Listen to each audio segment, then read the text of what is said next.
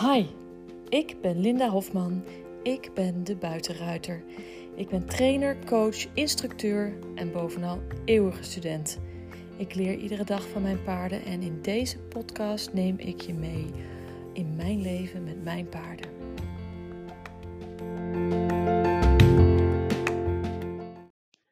Goedemorgen. Nou, daar ben ik weer een keer in de ochtend. Zoals ik al zei gisteren, ben ik dus een beetje aan het experimenteren met mijn uh, dagritme. En hoeveel um, vast ritme ik wel of niet prettig vind. Uh, maar ik dacht, uh, de afgelopen dagen was ik toch niet helemaal, niet helemaal in mijn hum. Ik denk, ja, dan moet ik toch misschien weer wat meer terug naar. Even kijken, ondertussen de uh, blazers even aan. Uh, moet ik weer, weer meer terug naar mijn vaste ritme, want dan voel ik me weer beter. Dus zo uh, experimenteer ik soms een beetje. En dus ook met de frequentie van de, het opnemen van een podcast. Um, ik ga nu naar de paarden toe. Um, ik heb een, denk anderhalve maand, twee maanden bij de paarden bijgevoerd. Normaal voer ik ze eigenlijk niet bij in het HIT actief systeem. Maar um, vorig jaar hadden we heel erg eiwitarm hooi. Wat betekent dat aan het einde van de winter Lakos uh, super mager was. Uh, je ziet ook nog wel foto's op mijn blog van Lakos die echt heel erg teruggevallen is aan het eind van de winter. Ik kan echt dik zijn ribben tellen door de wintervacht heen. Um, en ja, dat maakt dan dat ik op zo'n moment als die zich zo slecht zit, dat ik uh, weinig kan doen aan trainen. Want ik ja, dan eet hij alleen maar zijn spieren op, zeg maar. En dat deed hij ook al. Dus ga ik hem niet nog meer uh, in het werk zetten. En omdat ik hem nu heel erg aan het trainen ben en hij weer, toch weer met de vachtwissel weer een terugval had, dacht ik, ga weer even een beetje uh, probiotica en uh, dat soort dingen bijvoeren. En een beetje extra uh, eiwit erbij voeren. En daarbij kwam dat Amarok een hele zware wormbesmetting had. Er kwamen echt hele lange spoelwormen uit bij zijn ontworming. Uh, echt, en dan heb ik over hele lange, heb ik het van uh, 10 tot 15 centimeter lange spoelwormen. Of nou ja, dus 15 is misschien overdreven, maar 12, 10, 12 centimeter is echt wel heel erg lange spoelwormen. Dat betekent dat hij een hele heftige, langdurige wormbesmetting heeft gehad. Dus um, dan heb je ook dat zo'n uh, zo'n hele darmflora uh, naar zijn grootje is. En uh, hij was ook een beetje aan het afvallen en hij was heel veel aan het slapen. Dus mm, toen dacht ik van nou weet je, dan geef ik ze gewoon allebei even een boost. Voordat ik ze echt in het werk zet. Dus dat heb ik de afgelopen twee maanden gedaan. En bij uh, Lakos dacht ik een paar weken, denk twee weken geleden, nu moet ik stoppen. Want die werd ook bij de trainingen zo heftig dat, ik dacht, oh, oh, dit is genoeg. Uh, dus die is weer terug naar uh, wat hij krijgt in het uh, HIT-actief systeem. En daar hebben we zijn lucerne iets verhoogd, dat hij toch genoeg eiwitten binnenkrijgt. Ehm, maar dat hij daar dus niet te heet van wordt. Hij is ook een van de weinige paarden die helemaal geen haver bijgevoerd krijgt. Want daar wordt hij ook echt heel heet van. Niet te doen met hem. Dus uh, Amarok daarentegen uh, vind ik dat hij nog niet echt bij komt. En nu van de week dacht ik, gisteren dacht ik, oké, nu zie ik dat, er, dat hij een beetje bij begint te komen. Um, dus ik ga daar nog heel even mee door. Dan ga ik langzaam afbouwen, dat ik steeds minder bijgeef. En uh, gaan we kijken in het systeem of hij daar dan genoeg krijgt en of hij wat meer moet hebben. Want hij gaat nu ook het werk in. En um, hij speelt heel veel. Hij is super actief in de kudde. En dat kost natuurlijk heel veel energie. En het is een jonge ruin, dus die moet al zijn energie kwijt kunnen. En uh, belangrijk dat hij genoeg heeft om te verbranden. Zonder dat hij daar dan weer heel heet van wordt. Want het is ook een Spanjaard en die hoeven we ook niet heet te hebben, want dat zijn ze wel zichzelf al. oh, nu heb ik een kriebeltje in mijn keel.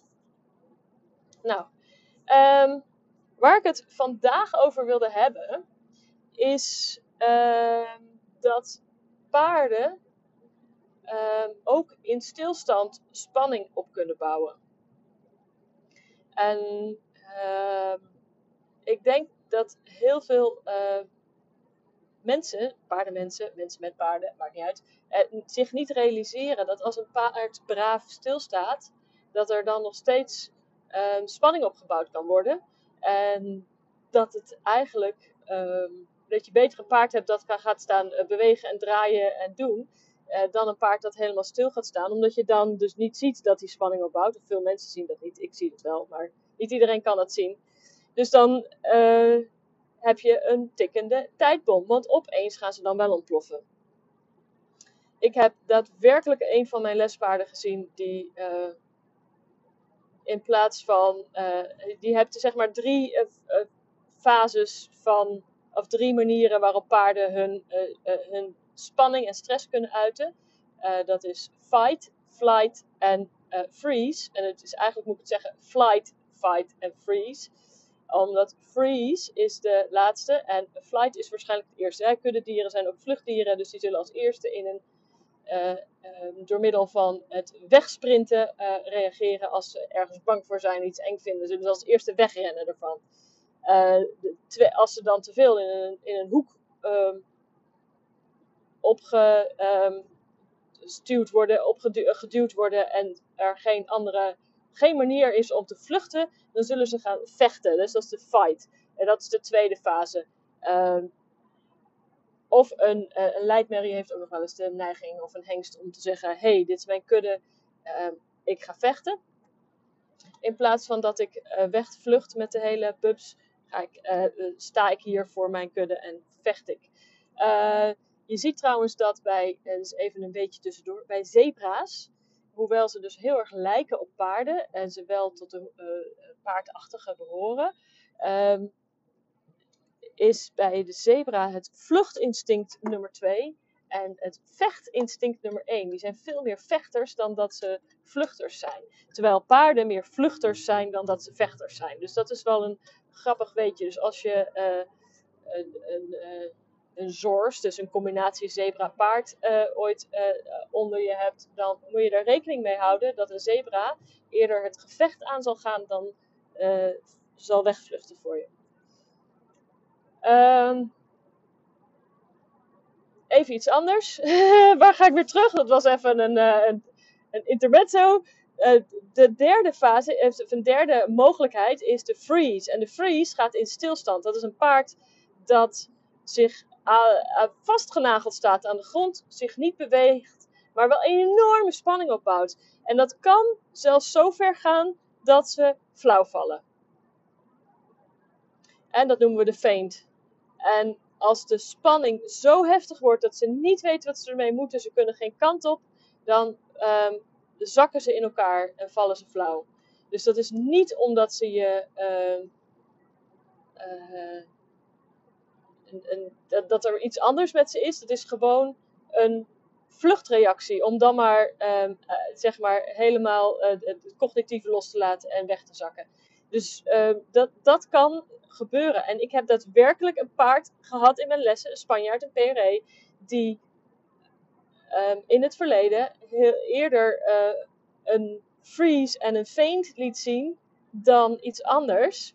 Omdat hij zo um, geleerd was om op commando zijn hoofd te laten zakken in rust en, en, stil te blijven staan. Uh, maar er niet op gelet was of die daarmee ook uh, zijn spanning losliet.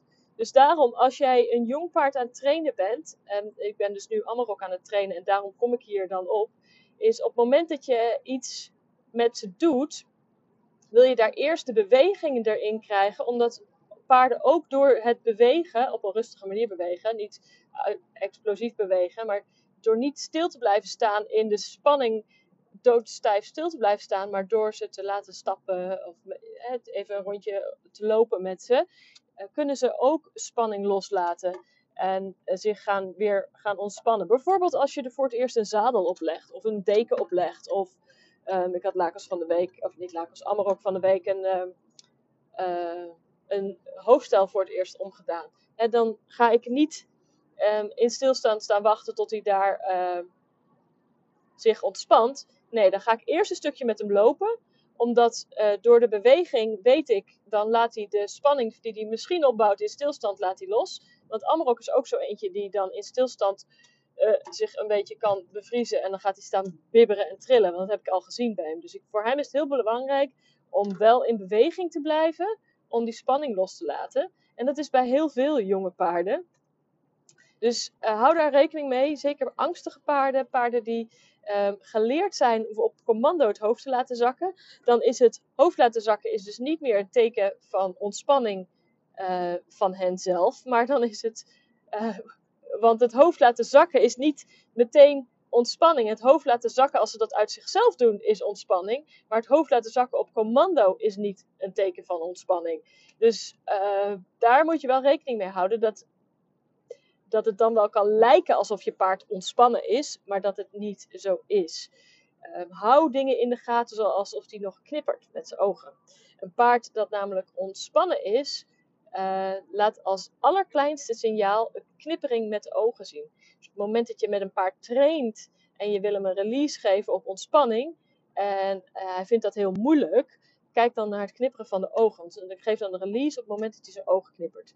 Dat is het, het kleinste teken uh, van ontspanning naar jou toe. Dus uh, verder zijn natuurlijk uh, likken, kauwen, kauwen, de kaak bewegen, slikbewegingen, um, gapen, uitschachten, uit zichzelf het hoofd laten zakken.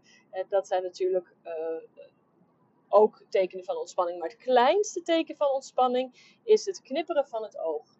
Want als die echt heel erg alert is en in spanning is, dan knippert hij niet. Want dan moet hij heel goed opletten. En knipperen betekent dan dat je misschien wel mist uh, dat net dat roofdier een beweging maakte. Dus um, het knipperen van het oog. En ga dus bewegen met je paard. Veel mm, trainers die uh, jonge paarden inrijden, die willen ook dat die jonge paarden op het moment dat ze, eh, los van uh, of ik het eens ben met hun manier van inrijden, maar wat ze doen is dat ze het zadel erop gooien, ze gaan er meteen op zitten en um, of aan de longe of uh, iemand ernaast, paard moet voorwaarts. Omdat in die beweging, die voorwaartse beweging, kan het paard zijn eigen ontspanning weer vinden. Op het moment dat hij stil blijft staan, dan heb je kans dat hij gaat springen, bokken, stijgeren, achteruit lopen. En dan ontploft hij op een andere manier en heb je er minder controle op. En als die maar beweging in zit, dan kun je nog sturen. Plus dat uh, er uh, spanning losgelaten wordt door die beweging. Dus uh, ik ben het er niet mee eens om het op die manier te doen. Ik wil graag vanuit rust en vertrouwen uh, dat heel langzaam opbouwen en er niet in één keer een zaal op gooien en erop gaan zitten. En hé, hey, ik nou moet je je maar onderwerpen aan mij. Dat is niet mijn manier. Maar het is, uh, het, het, is wel um, de reden dat ze dan willen dat het paard voorblijft blijft gaan, is tweeledig. Behalve dat ze dus dan geen gekke fratsen uit kunnen halen, kunnen stijgen, bokken, achteruit kunnen lopen en je er geen controle meer over hebt. Um, geeft het ook ontspanning aan het paard om in beweging te zijn. Dus wees je er bewust van dat een paard dat stilstaat wel degelijk spanning kan opbouwen.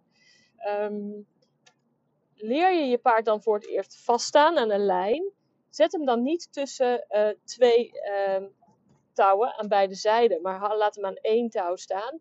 Zodat hij in ieder geval zich zoveel mogelijk kan bewegen en omdraaien. En dan zie je nog beetje of die uh, zich uh, ontspant of niet. Um, als je hem tussen twee, ja, ze noemen het cross ties in het Engels, maar als je hem tussen twee halstertouwen vastzet, dus aan beide kanten, beide zijden van het hoofd een het halster vastklikt, dan uh, is het veel, dan heb je veel meer kans dat je paard ongemerkt spanning opbouwt dan als die um, aan één lijn staat. En het liefst wil je bij het leren met vaststaan dat je een keer een, uh, je touw een slag ergens omheen geeft of twee slagen. Dus op het moment dat je paard ontschrikt en hij trekt aan de lijn, dat hij hem niet meteen uh, de lijn kapot trekt en daarmee leert dat je door de lijn heen kan trekken, maar dat je uh, wel iets tegendruk hebt, zeg maar. En dat je eventueel die lijn vast kan pakken en zelf kan meebewegen en een release geven. Of, nou ja, goed, dat is een hele andere ander topic, maar de, om hoe, dat, hoe je dat aanleert. Um, maar het is voor um, wel belangrijk voor jou om te weten dat paarden ook in stilstand, ook een paard dat in stilstand zijn hoofd naar beneden heeft, wel degelijk spanning kan opbouwen en wel degelijk zich kan ontploffen. Dus ehm, daarom is ehm, in de, uh, veel mensen beginnen in de academische rijkunst met in stilstand uh, het paard leren het hoofd omlaag en omhoog te brengen en uh, de stelling en buiging te vragen in het lijf. Maar wees je ervan bewust dat je dan aan het micromanagen bent op je paard. dat hij um, in stilstand nog steeds spanning kan opbouwen. En zeker als jij uh, zo dicht aan zijn neus en zijn hoofd zit te duwen en te trekken en van alles wil. Uh, het is niet altijd een positieve ervaring en echt werkt echt niet voor alle paarden prettig om op die manier te starten met de academische rijkunst. Ik heb liever dat je vanuit beweging start. Uh, want als een paard in beweging is, kun je makkelijker bijsturen dan als een paard stilstaat. Hetzelfde geldt voor een zeilboot. Ik heb ook jaren zeilles gegeven. um, als, een, uh, als er geen wind is, ontdek je pas wie de echte goede zeilers zijn. Want zonder wind kan je niet zo makkelijk bijsturen. Dus moet je het perfect goed doen, anders lig je stil. En um, op het moment dus dat je het nog niet perfect goed doet, is het fijn als je wat beweging hebt. Want als er beweging is, kun je bijsturen en kun je je aanpassen. Dus dat geldt ook voor paarden. Een paard dat niet in beweging is. Hetzelfde geldt voor auto's, als ik mezelf even interrupeer. Uh, op het moment dat jij wil inparkeren met een auto zonder stuurbekrachtiging, is het heel moeilijk om dat stuur rond te krijgen. Terwijl als dat stuur, uh, als die auto zonder stuurbekrachtiging aan het rijden is, dan is dat sturen veel minder zwaar. Uh, ik weet niet of een van jullie überhaupt ooit met een auto zonder stuurbekrachtiging gereden heeft. Nou, mijn, uh, niet mijn vorige, maar die auto daarvoor was nog zonder stuurbekrachtiging. Een oude Polo. En uh, zo'n mooie donkergroene waar al die oude dames in rondrijden. die had ik ook overgenomen van mijn moeder, die het weer overgenomen had van mijn zusje. En die hem ook weer tweedehands had. Dus die auto die was hartstikke oud. En die had geen stuurbekrachtiging. Maar als je je dan, ook, als het ook al is het een kleine auto, als je dan wil inparkeren, is het... Um, super zwaar om uh, die auto uh, rond te draaien en uh, achteruit in te parkeren. Terwijl als je aan het rijden bent, kun je diezelfde bocht veel vloeiender en makkelijker maken. Dus zo geldt het ook voor paarden. Paarden die stilstaan zijn ook moeilijker bij te sturen en kunnen dus ook nog eens een, eens spanning opbouwen. Dus dat was hem voor vandaag. Ik ben bijna bij de jongens. Uh, ik ga lekker een uh, nieuwe trainingsvideo opnemen met uh, Lagos over de schoolhalt aan de hand. En hoe de teugelhulp en beenhulp of zweephulp aan de hand, dus in dit geval, werken. En met Amarok ga ik een video opnemen waar we zijn gebleven de laatste keer. Dus de laatste keer heb ik de teugelhulpen uh, vanaf de grond aan hem aangeleerd. En dan moest hij met mij uh, meelopen terwijl ik ernaast liep. En uh, we zijn natuurlijk bezig geweest met in vrijheid werken. Dus nu ga ik de volgende ehm, stap aan hem vragen. En ehm, dat is dat ik er eh, in vrijheid een zadel op ga leggen. Eigenlijk is de volgende stap ook eh, met de hulpen aan de teugel niet alleen maar voorwaarts, maar ook dat hij een, een ophouding leert. Maar omdat uh, van zichzelf eerder langzaam dan snel is, um, ga ik niet nu beginnen met het leren, aanleren van een ophouding. Want dan staan we alleen nog maar stil. En ik wil juist eerst meer die voorwaartse beweging erin krijgen met hem. Dus dat is uh, wat ik vandaag ga doen. En uh, ik wens jullie heel veel plezier. En ik zie jullie morgen weer. Maar ik zie jullie niet. Jullie, en ik hoor jullie ook niet. Maar jullie horen mij morgen weer. Alright, ladies. Doei!